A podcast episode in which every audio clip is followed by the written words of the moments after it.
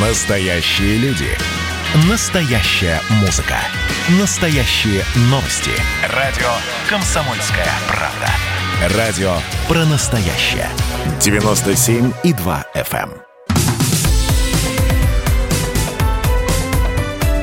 Как дела, Россия?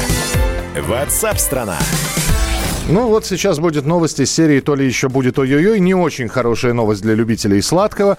Кондитеры предупредили розницу о росте цен на конфеты и вафли. Причем о повышении отпускных цен на кондитерские изделия рассказали сразу несколько кондитерских предприятий. Э, говорят и оправдывают они рост цен одним. Э, выросли цены на сырье. Компании ведут переговоры о повышении цен. Оно различается для разных категорий, но в среднем составляет от 10%. А розница готова согласиться на повышение, но максимум на 7%. И это, кстати говоря, немало. В общем, э, а кто-то говорит, что нет никаких оснований для подорожания кондитерских изделий в нашей стране. С нами на прямой э, связи Алексей Коневский, руководитель компании «Интерпортфолио», член Совета опор России. Алексей, приветствую вас. Здравствуйте. Здравствуйте, добрый день. Ну, знаете, в конце концов растет все, почему бы кондитерским изделиям тоже не вырасти в цене? Чем они хуже подсолнечного масла, яиц или овощей? Но э, кроме овощей, как раз подсолнечное масло и, и другое сырье, оно весомая составляющая в изготовлении кондитерских изделий. И это совершенно очевидно, что и сахар, и подсолнечное масло даже на самом высоком уровне обсуждалось, сильно подросли в цене. Да? Мгм, да. А, доля сырья э, в кондитерских изделиях, особенно импортного сырья, весьма-весьма значительная, как я сказал. А, как мы знаем, помимо ситуации, связанной с пандемией, там, не урожаем, не сбором вот этих вот, в частности, какао-бобов в соответствующих объемах, у нас национальная валюта за последний год обесценилась, ну, в среднем на 30%.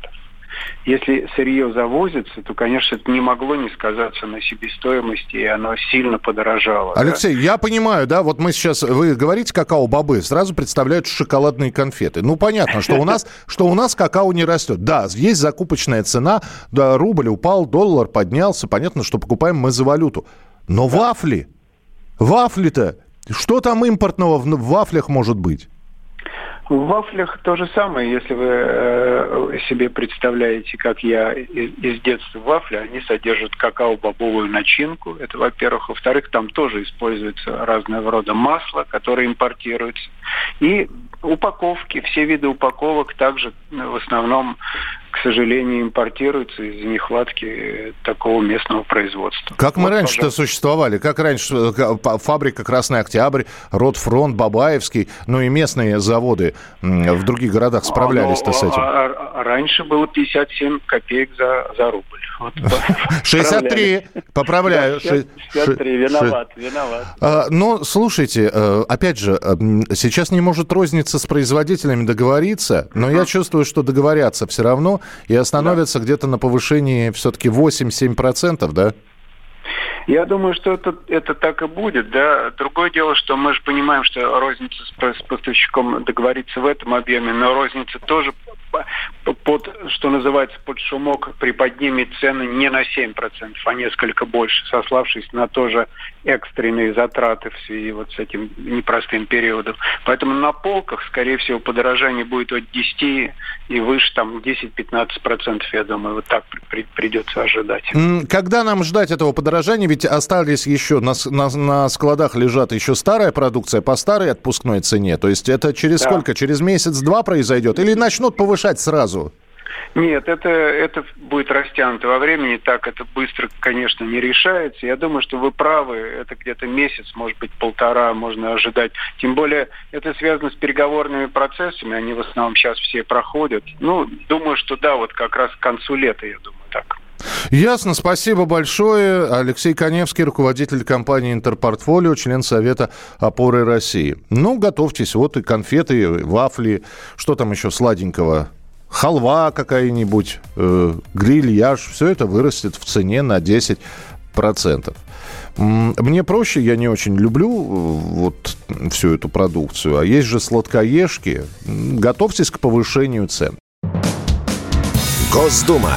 Перезагрузка. Ведущий Роман Карманов вместе со слушателями ищут кандидатов, которые достойны попасть в парламент. Аудитория радио «Комсомольская правда» — полноценные участники программы. В каждом выпуске вас ждет максимальное количество интерактива, звонки, сообщения, стрит-токи и, конечно же, голосование. Только слушатели решают, достоин ли кандидат работы в Госдуме. Все гости программы должны быть готовы к тому, что наша аудитория уже здесь и сейчас проголосует против них. Слушайте каждый понедельник в 7 часов вечера по московскому времени.